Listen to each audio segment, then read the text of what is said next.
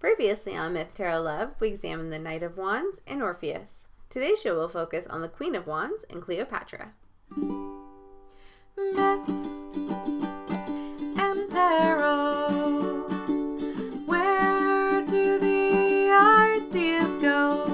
Let's talk about stories, wands, and symbols, and all of the above.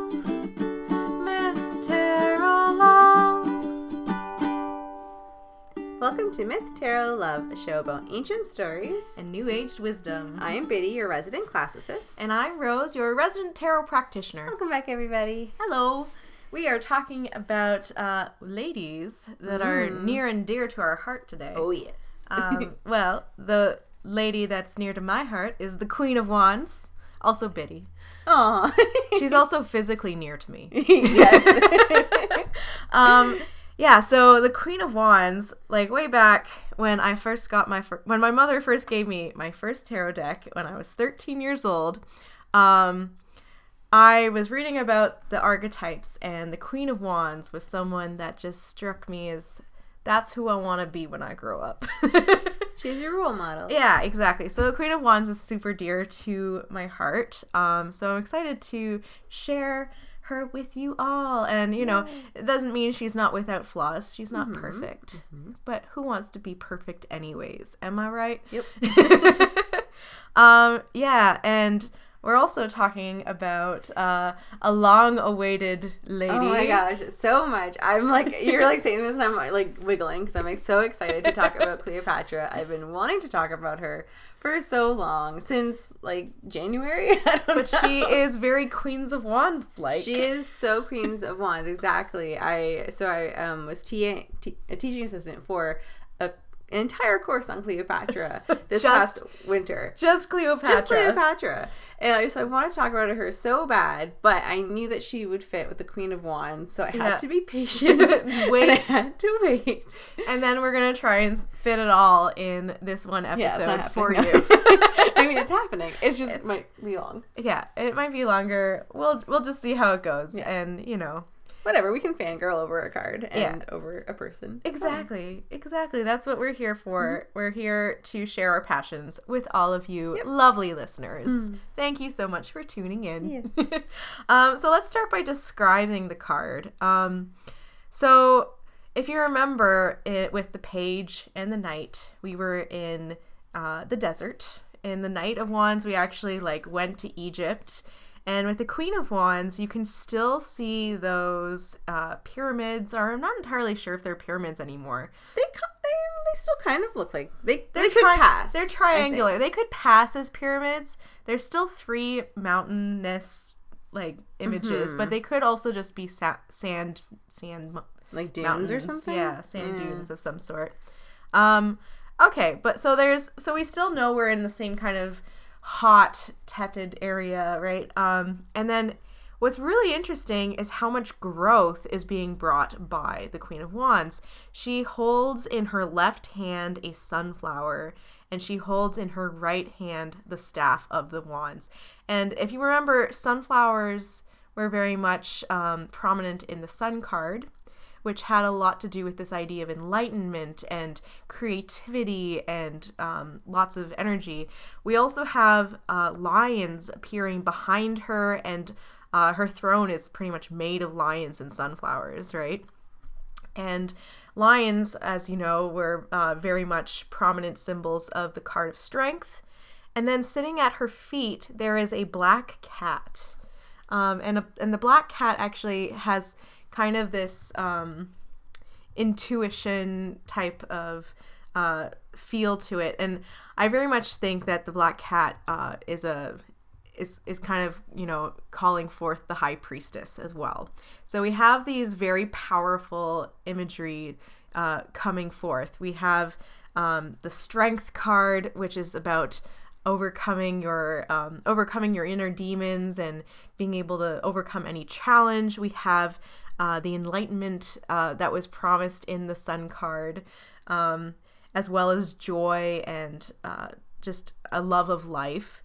Um, and then we have the Queen of Wands herself, who is sitting amidst all of this. She has a pure blue, blue sky behind her, not a cloud in the sky. She's very she's very present and um on her face you can see that she has she's she's not exactly smiling and she's not exactly sad. She's just very tranquil. Like she's very at peace and um and she's wearing uh, mostly yellow which once again is uh, a lot of this ener- it's a very energetic color. Um, it's the color of the the so- solar plexus in uh, as a chakra which uh, is, is of course um, the chakra of getting getting things done, if you will. So it's the chakra of, of willpower and of manifestation, and the Queen of Wands is all of these things. Um, she is a charismatic woman who knows what's going on. She knows what's mm-hmm. going on. She's very practical, very down to earth, um, and she's also she she loves to get involved. Um, so she's she's creative, she's intelligent, and she's always at the center of attention, pretty much. She has lots of friends, even though she's independent. Um, she tends to lead by example rather than um, telling people what to do. People tend to just flock to her instead and, uh, you know, want to be like her.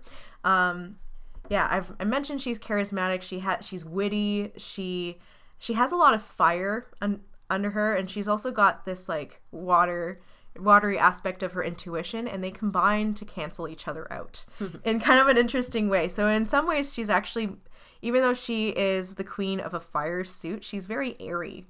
Um, she has a lot of humor and wit and um, and she she tends to be someone that people go to for advice as well. Uh, let's see. Gotta look through my notes. Oh yes, did I mention she's also incredibly sexy? she's incredibly sexy, but not because necessarily because of her appearance. So not necessarily the way the Queen of Cups was, who was just beauty personified, right? The Queen of Wands instead um, is actually very masculine.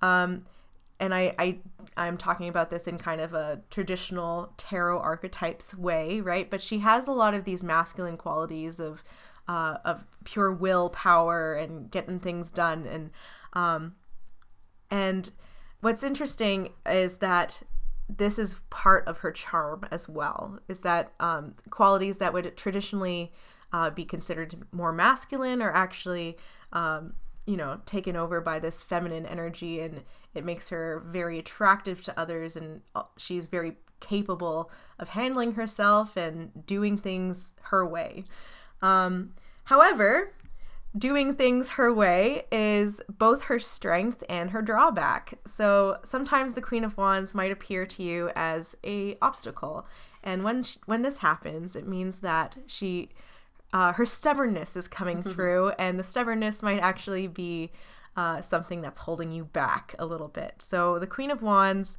um, is so stubborn and so um, driven in her goals that she can easily burn herself out. Mm. Um, and this card has appeared to me many times when I've been in a situation where I am burning myself out a little bit by trying to do too much. Yeah. Yeah, and I think we can all relate to that. Where we just want to do it all and we want to, you know, we don't we don't want to believe that we have limitations and we are just we we believe ourselves to be invincible and everyone else thinks we're invincible. And one thing leads to another and you are just you know burnt out completely. Um, so the queen of wands if she appears to you as an obstacle it might be a warning that this is something that's happening.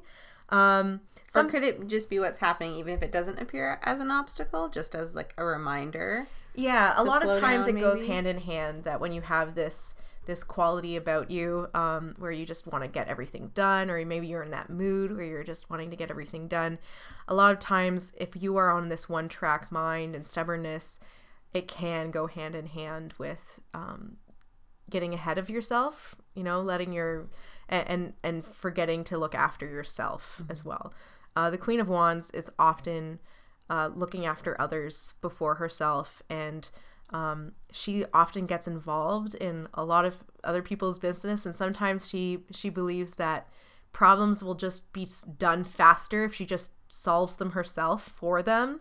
And that can actually cause more problems. Uh, and I think we all know someone like that in our life who just like keeps getting involved, and you're like, and no, let let it go. you know, I I want to do this myself, kind of thing. I don't know. She's kind of she's very motherly, if you. Um, so she has that kind of quality of uh, just wanting to take over sometimes, and um, you know, that's not necessarily the best thing for everyone, even though she just wants to help.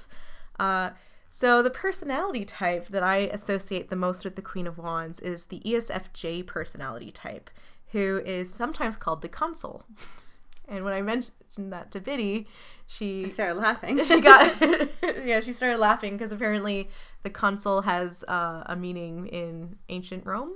Yeah, so there was basically the highest position that someone could get politically during the Republic.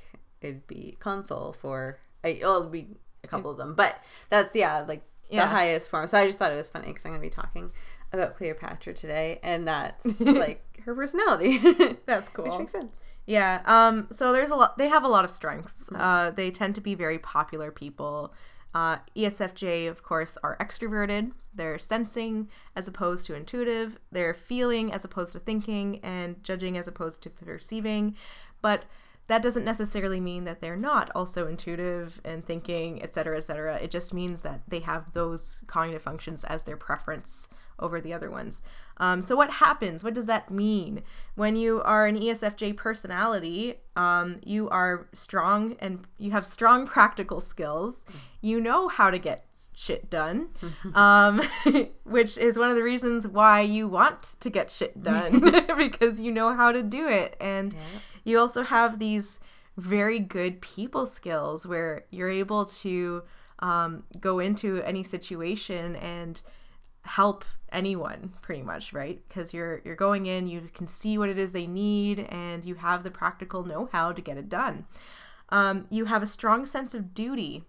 So you have this great sense of responsibility and like you need to meet these obligations.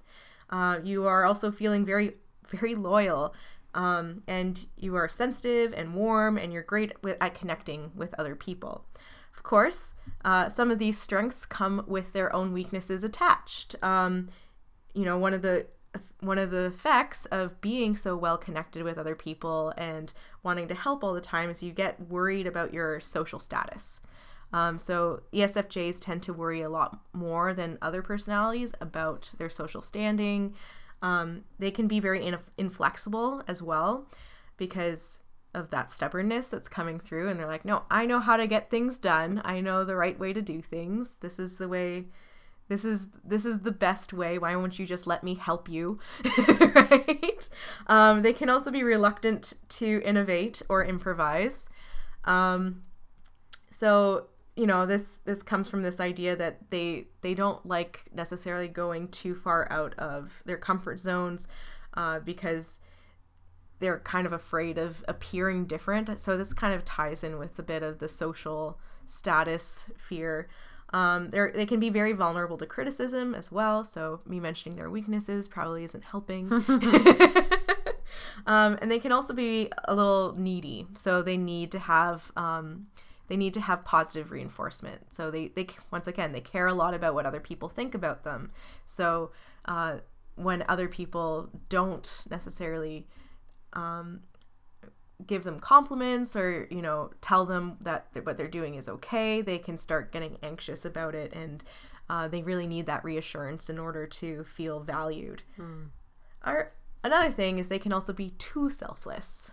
Um, so similar to the queen of wands they can burn themselves out and not nec- and stop thinking about themselves and uh, they can get a little bit overwhelmed that way Self care. self-care it's not something to scoff at you, No. you need to you need to put on your own oxygen mask before you put on the mask of the one next to you because if you can't breathe and you're passed out you can't help anybody No. yeah so i i see that as a metaphor for life if you are passed out then you can't help anybody that's why you need to look after yourself 1st Mm-hmm. always Definitely. Anyways, uh, so Cleopatra. Yeah, so actually, before I start talking about her, as you were describing the Queen of Wands card, it, um, because I didn't look at it before we started, to be Oh. perfectly honest. Um, but as we were looking at it, I realized how much her in this throne and the throne itself with the lions on either side is very reminiscent of a, um, the seated woman of Çatalhöyük. So Çatalhöyük was Oh. this Neolithic site, and they found a couple um, that they call mother goddess or woman figures there. And there's one in particular where this uh, woman is seated and she has two Lions, on either side of her. or some sort of Cat like creature. on either cats. side. Exactly. And it's definitely representative of that power and that kind of veracity. And I don't know, it just made me think of that. That's so, so, cool. Mhm. Actually, um, now that I'm like focusing on that part of the card a little bit more, I realize that um, the Queen of Wands is sitting with her, like even though she's robed, she's sitting with her knees wide open, yeah. and it's kind of like saying like, "Here's my female power, right here." well, in this um in this figure, Mm-hmm. this is a little figurine. She's apparently giving birth. I can't really say for certain based off of the images that I've seen. Like there Mm-hmm. is something between her legs. Is it a child? I can't really say. yeah, But that is interesting that you also noted with the Queen of Wands that, That she's- her legs are kind of spread and it's interesting that she is portrayed this way as such a classic female power symbol. Um, I think in in many ways the Queen of Wands kind of combines a lot of the ideals of the other queens. Um, not to say that like you know maybe I'm a little biased because I'm I'm such a fangirl of the Queen of Wands, but I do love all of the queens. I think all of their power is super amazing. But there's a there's little bits of some of the other queens in the Queen of Wands as well. like there's yeah. there she has a bit of that uh, queen of pentacles getting shit done aspect to her she also has that charm from as the of the queen of cups um and sh but at the same time she has that tactical know-how like the queen of swords so it's just there's a it's interesting that she is such a strong reminiscent of such a strong female symbol uh, from the statue as well Definitely, yeah. And I feel the same way with Cleopatra. Like I think I felt like Mm-hmm. she could have worked for some of the other queens, but it really does encompass the Queen of Wands encompasses more of her and her personality, or what I think of her personality. I remember you you be. asking her about Cleopatra for all the other queens, and I was like, ah, the more you describe her, the more she sounds like the Queen of Wands. like fine, I'll wait, I'll do it. But now I get to do it, so please bear with me. There is this massive note right now that she's holding in her hand. There is no white space There on this pe- on this on these pages. um, and it's because I really want to do her justice, and Yeah. I feel as though so much shit has been put on her and about her that isn't true or is just because of propaganda. well, and she's so- often portrayed as this like sexy woman. and right? y- you can't see because of all this writing. I literally, I do not have the word sexy or sensual on this page whatsoever. That's crazy. So I will. I might end up thunderbidding, maybe at the end sure- about that. I'll, I'll get the We'll I'll get the uh, sound effect ready. it's been a while, but we'll see. I'll, I'm going to try to do this, and I'm going to try to do this more from a historical perspective. And oh, I meant to. Okay, I'll do that before before we go, but. I want to give you guys some resources and some books that if you do want to learn more about her and read more about her, you can do that. Okay, so Cleopatra, and she is actually Cleopatra the seventh. There were six before her. She was That's crazy. I didn't know that. Hmm. Um, she was born in about 70 or 69 BCE and lived until 30 um, BCE, so about 40 years. And she was known as Thea Philopator, so goddess of father's glory. So, Ooh. yeah. Oh my, her goddess of, fa- of her father's glory. Yeah, I have to give her her full title here. Um, unfortunately, we don't know exactly who her mother was. Um, there are kind of rumors, but nothing is settled. Um, Normally, it's the opposite. Normally, you can pretty much tell who the mother is. yes, Pretty easy to know who unless the mother it's, is. unless it's not important enough to write down. Uh, There, which is the case. in there's the rub of history. There you go. Yeah. Yeah. So her father was um, a pharaoh and a king. So Mm-hmm. that's why we have um, his information, and he was a Ptolemy. He was Ptolemy the twelfth. Um, but yeah, so his her mother was either an Egyptian or a Macedonian. We don't really know. Um, we do know that she was actually the first in her family to speak Egyptian, which is pretty good considering they're in Egypt. yeah, that's interesting. Yeah, they would just speak Greek um, because they were, again, of Macedonian descent. Um, we hear about her from Roman authors who were very biased and definitely had an agenda to paint her in a certain light, which was bad. Um, so, authors we hear from her are from Plutarch, Appian, and Dio Plutarch is interesting because that's where we get a lot of like the fanciful stories of her, and it's yeah. It's not necessarily all based on fact so it's yeah you have to be wary when you're reading anything of plutarch um, so like i said she lived in alexandria which was founded by alexander the great Right. which we talked about in previous episode and she studied at the library of alexandria. And she was very learned and she knew many languages um, so i had mentioned. She knows egyptian she also knew latin and aramaic nubian greek. She knew so many um, which is important because this means that she would be able to communicate with foreign dignitar- dignitaries herself. She didn't need to have an interpreter or anyone else say anything for her. She could actually speak. Yeah. And- she had a queen's education. Even more so. That's what I'm saying. Like more than highly any, educated woman. more than any other past queens, or sometimes even I don't know if even the kings would have like put Had, that much had that much effort. put put that much effort into it. Um, the the palace was also right next to the library, which also helps. And she Yeah. studied science, like te- technology, and so many things. So yay! That's fantastic. Um, so like I said, she was part of the Ptolemaic dynasty, which had many colorful characters, and they were also known for intermarrying. Um, but a lot of this was not a marriage of love. Um, she she also ends up doing this with um, her younger brothers, but again, these are more for show. Um, in her case, because they don't have children, not necessarily in past cases, they did Have children. children. yeah. But she didn't have any children with her brothers. no, No. she did not. Um, Cultural understanding. It makes a difference. It does. And I mean, for them, it was more that they always also needed to have a queen and a king, both a male and a female represented. Represented, um, yeah, in that was power. Mm-hmm. that was really important to them that they had both male and female representations. Yeah. And um, part of that too is with the pharaoh. You know, a pharaoh personified vitality and the success of Egypt. So they wanted to kind of put on this face not only for their citizens but other people too to show Yeah. that they are. Even though she was the one that was ruling more more so. hmm I just mean in general, pharaohs Yeah. in general. Um, she was definitely ruling more, um, which I will yeah get to. So her she had a younger sister Arsinoe and two younger brothers Ptolemy the Thirteenth, um, who she was married to upon the death of her father Ptolemy the 12th Um, at this time he was eleven years old, and I believe she was about eighteen nineteen. So a Wow. bit of Yeah. a age gap there. And she had another brother as well who was even younger. Um, her father had many dealings with Rome um, in the past, which is why it was not unusual for Cleopatra to go to Caesar for help dethroning her brother, or like not maybe not dethroning, but in the issue that she had. Um, she knew that she could go to Rome and Yeah. that they could be helpful.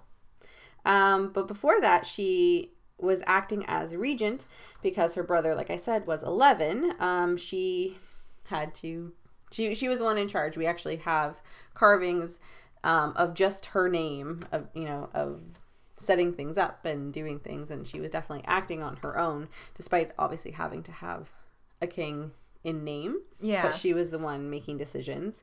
Yeah. so Um, like her names are on all the decrees, etc. Yeah. So we know that she was the one that was essentially ruling, even though there was a pharaoh. Exactly. So she didn't take her brother seriously, but unfortunately, his staff began to plot against her.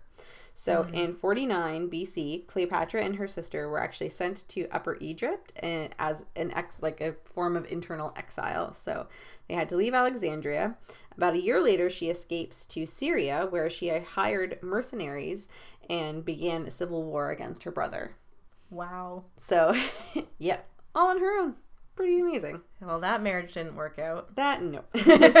so it was at this point that Caesar actually came to Egypt. So this again, this is before um, he was there, um, because he had been chasing Pompey, um, and whom Tal- uh, her brother actually killed because they didn't want to piss Caesar off. they knew how powerful he was, so we're like, oh, let's kill Pompey and he'll be happy. Um, so Caesar sets up his headquarters at Alexandria in the palace, and this is when Cleopatra arrives for a secret meeting with Caesar. Um, Ooh la la. Ooh la la, but keep in mind, she is 21 and he is 52 Oh. and married. oh, oh my. yes. Um, this is where we get one of those first fanciful stories from Plutarch. And if you'd like to, to read it, it's Caesar, uh, The Life of Caesar uh, 49. Um, so we see her being smuggled into the palace in either a sack or in like a rolled up carpet. it's very. She didn't want anyone to see her coming and then they kind of reveal her and then he's oh falls in love or blah blah blah whatever. Not really. Even though he's met her before. um possibly. Oh, so possibly it's not once it's but not she would have been much younger. Oh, okay. yeah. Yeah. uh, yeah so cleopatra or sorry caesar decides that cleopatra and ptolemy will rule together and caesar allies himself with cleopatra. So he kind of tries to fix their relationship but their shit hits the fan there's a civil war and within it ptolemy dies in battle and Arsinoe, their other sister, was captured and actually would walk in Caesar's triumph at Rome uh, a couple years later as like a captive. So Oh. not good. hmm So that's what that means walk in triumph. no, um, I don't. I don't think I've heard that saying. Oh, I, I, I just heard you say it, so I was like, Oh, sorry. She walked in his triumph. So, if you remember, uh, triumph is when there has been a war and they've won, and so they come back to Rome and they kind of go through this. They walk through the streets with all the spoils, and they erect arches and that sort of thing. oh, okay. So that's a what. long time ago. So So she was one of the, so she was one of the ones that had to walk in that. yeah. So she was one of like the spoils of. Um, So it's kind of like a spoils parade. of war. It's kind of like a a, Yeah. a victory parade. Exactly, and it's like, Yeah. look what I just defeated and won. This person. Okay, So, yeah. It's not in a good. It's, It's not shame- a good it's thing. shameful. It's a very, shameful thing. very shameful. Very, very shameful. Yeah. Um, in January of forty-seven, Cleopatra um, is then the become not becomes she's still the queen, but with Ptolemy the 14th Mm-hmm. their last brother, who is twelve years old, Oh, great. so even younger. Um, and she would have been twenty-two at the Because time. the age gap before worked out. Yep. So this one even more. Um, so she's twenty-two, but she is also four months pregnant. Oh, Mm-hmm. but who's the father? Mr. Caesar. Oh my. is what she says. He never um, validates it, at least not in Rome, to say yes, he is Mm-hmm. Yes or no. mine, but Yeah. totally his. Uh, she she names him Caesarion, like is his. so after this, Caesar and Cleopatra go on an extravagant cruise down the Nile. They spend a lot of time. Um, but eventually he does leave um, because there is still civil wars going on um, back home in Rome.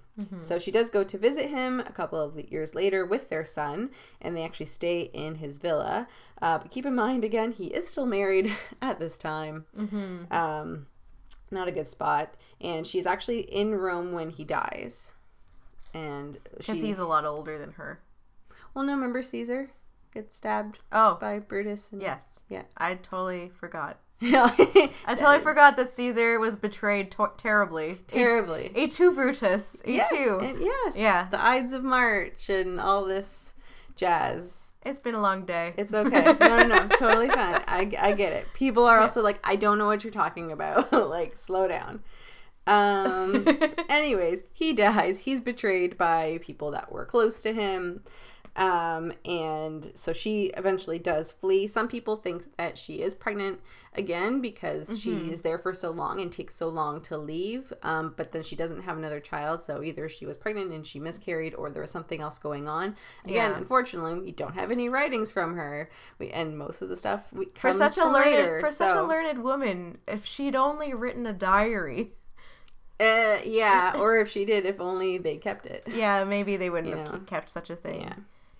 Um, so she leaves as soon as she can. Um, there was also a previous famine, that's why she wanted to go back, um, which she helped to get everyone through with the royal grain stores. And now she was, this was before, but now she's, you know, helping to rebuild her country and strengthen it. Um, so she was a really good queen. exactly, that's, yes, very, very good queen. very She proactive. helped her people through famine. She she Mm-hmm. ha- helped them rebuild. She helped them rebuild, and when she went back, she actually ordered the construction of a shrine or temple to Caesar. Um, I like that she didn't just go down in history because of you know scandal. I like that she was Well- actually well, like she went down in history because scandal with Caesar of all people, right? They're and like- Mark Antony. and Mark Antony. We're getting there. It's like it's sorry, like- guys. We are it's getting there. like it's all all Too these big, famous yeah. people together. You know, it's like the celebrity scandals of the of the age. Mhm.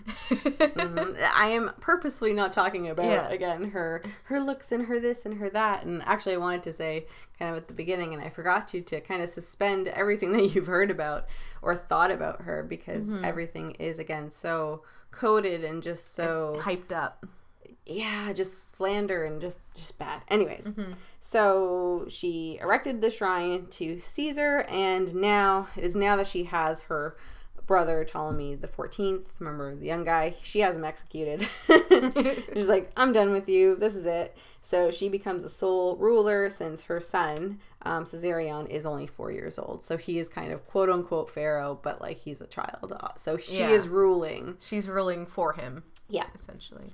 Um, so fast forward a few years later, um, there's still trouble going on at Rome for a while. Mark Antony calls for Cleopatra's aid um, because she has an army and ships and resources. Um, we get this also this glorious scene again of decadence and luxury, um, where you know she comes to meet him and they feast for days and all this stuff. And They that- feast for days. oh yeah. Um, Feast, hint, hint. oh no, I meant that. No, I actually meant food. I know. I know. but eventually that too. That's the next line. Um, and they, they and a political agreement um, is made. They also ended up liking each other, and in 40 BC, their twins Alexander Helios and Cleopatra Selene are born. oh my. So Helios and Selene are the sun and moon in the Greek gods. That's adorable. so they have twins They and they have name them. Sun and Moon. Mm-hmm. Oh my gosh. That's so cute. Yeah. Um, And it's a boy and a girl. and a boy and a girl. Oh my gosh. Yep. That's adorable. Um, various battles. This is I'm sorry for this one. Various battles and political things ensue. So much happens that I do not have obviously time to go into right now. Um, but the important thing is that again, Cleopatra, we see her making deals and making decisions. She is very much an active participant in her life and in the political sphere of her country. Um, she goes and helps. She goes with her troops sometimes too, barring, barring that she isn't pregnant um, Yeah. because they have another kid too. But she, you know, has real power and she uses it for again the betterment Of her own country. of her own country. Yeah. Um, we've already talked about the Battle of Actium on the podcast, so I'm not going to go into detail there. Um, and you know, and her death and Mark Antony's death, but I just wanted to highlight the fact that her death was also her choice. She committed suicide because she knew that if Octavian, you know, Augustus took her back to Rome, again, that she would also be forced to walk in his triumph, just like her sister had done in So she Caesar's. she would she chose death rather than shame. Right. Exactly. And Wow. and that isn't, you know, the legacy that she wanted to leave for herself and for her children. I believe her children did walk in the triumph Wow. and they had like her kind of coffin there. Is it true that she ended up dying by snake bite? That's one of the so I want to say no. I want to say no. you want to say no, but it's possible. It's possible. They found there were no snakes actually there. Again, this is another tale from Plutarch that was Yeah. kind of exploded. Fanciful. Very fanciful. Did they find a prick? Yes, it was very likely poison. Again, she knew things. She was very smart. Um, It was likely that she pricked herself and and poisoned herself. Oh, okay. very unlikely that a wasp because i think because it's an asp apparently there was this basket of um, apples or something and, and one of her handmaidens came in and snuck it in because there were guards there and oh i'm just bringing her fruit and somehow a, a, a huge asp was in there and when it you know it got out and it bit her and it bit the other two and then everyone came in and they were all And dead they were all dead. like nah no That sounds a little extravagant. Yeah, but what a story. well that's just it yes lots so Plutarch cared a lot more about making a fun story than he did about necessarily portraying the truth. Yes, he, I would say a story, but also just who he was. He had a lot of political. I don't want to say baggage, mm-hmm. but I just want to say that he had reason to paint her in this really bad light. Um, and same with the other writers who also did the same. It yeah, I mean stories sell more books or books quote Better unquote, stories time. sell more books. But yeah. also, you know, they didn't want women in Rome to feel like they had this much power, that they had this much agency, and say because of so here was this like example. Or Here was this example of this woman who was so capable, so practical, and uh, and that frightened them. that did, and so that's also why, you know, or I feel that they overly sexualized her too. Oh, she Yeah. couldn't be smart enough to actually come up with these political deals. She must have seduced them. She must have been beautiful. the Why else is- would they want to Yeah, do really. business with her? Why Thanks. else would anyone want to have sex with a woman unless she's pretty? Am I right? Yeah. So Sorry, I that I that was entirely sarcastic and a little bit bitter. Um, one of the things that I think is so interesting about the Queen of Wands, though, is that her sexiness actually comes from her intelligence. Hmm, which is what I feel like it is Yeah. here in her case. Because even when we see, I haven't even talked about her iconography. Again, there's no way I can talk about everything. Mm-hmm. But she, you know, she had a big crooked nose, and we've seen images of her. She probably wasn't as quote unquote beautiful as we would, you know, later believe her to be. Yeah, this, like, big she, she was she was no Queen of Cups.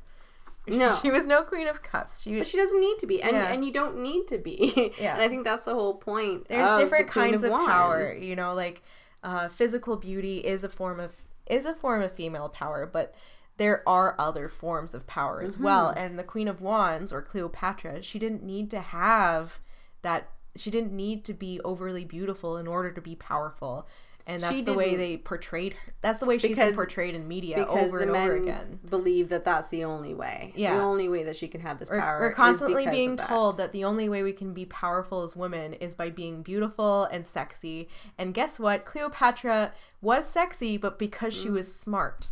Yeah, She was smart. she but was also clever. You don't she- need to be sexy. Like, Yeah, who cares? It's exactly it. Like she had, you know, she like being sexy didn't feed her, you know, starving people. exactly. She fed her starving people with her own ingenuity. So, Yeah. anyhow, Anyways, yeah. So uh, that is the Queen of Wands, um, an an enigma of a woman, if you will. Oh, I forgot to play the thunder thunder That's sound okay. effect. One second, I got it. I got it over here. there we go. That's how we feel about the portrayals of Cleopatra. yes, we are we are unimpressed. Um, but I did find the book. Sorry, that I did want to mention that if you do want to read more about her um, and her life, there's two really good ones. The first one um, that I in particular really like. Um, doing oh, I want to get it bigger so I can see it. Um, is by Duane Roller. It's called Cleopatra: A Biography. The reason I like this one is because it actually it goes through her life, but it also explains which sources they're getting their information from. Oh, that's to good. me that Yeah. as you know a classist that is very important. I want to know where you're getting things from. Again, it's because of sorry, but shit like Plutarch. I want to know. Okay, did this actually happen, or is this probably an exaggeration? You know that sort of thing. Whereas um, Stacy Schiff, is that how I say her name? Um, her book Cleopatra: A Life. I'll put post this on our show notes. Is an, another wonderful book, but it reads more like a novel. So it they don't say where, where the sources are. They just kind of goes through her life. And I've recommended this book to other people, and they've read So them. this one reads maybe a little. This one easier. reads easier. Yeah, it and goes, I've and goes I've, down easy. it does, and I recommended both, and I, have, I had someone respond and say that they prefer this one, Cleopatra: A Life, because it just it, it just flows a lot easier. For me, I like the other one just because it, it gives me the sources, but that's just my um, biased opinion. Which you're allowed to have because you have literally taught a course on Cleopatra. Yes. Uh, well, assisted assisted with teaching a course, a university course on Cleopatra. I think that qualifies you Okay. Thank you. to recommend a book or two, whatever. or two or several. Yeah. Yeah. Okay, uh, we have gone way over, and I appreciate all you guys if you are still listening. Yes. to our ramblings. Um, yeah, Our our pa- I- our impassioned uh our impassionate yeah. I really wanted to do yeah. her justice by kind of giving as much background and detail as possible. Well, I feel like I know a lot more about Cleopatra than I did Wonderful. an hour ago. For sure. Um, yes. So if you liked our, our show, please let us know. Um, we have our very last episode for the the tarot, Yeah. next next time. Woo. Next time with the King of Wands. It's exciting. Yeah, the, the very last through. card of the whole tarot deck. So we're very excited to share that Mm-hmm. with you as well. Um, all right, are we ready for some words of wisdom? I think so. Go for it. Yeah. Okay. So, words of wisdom today come from the American Tarot Association on the Queen of Wands.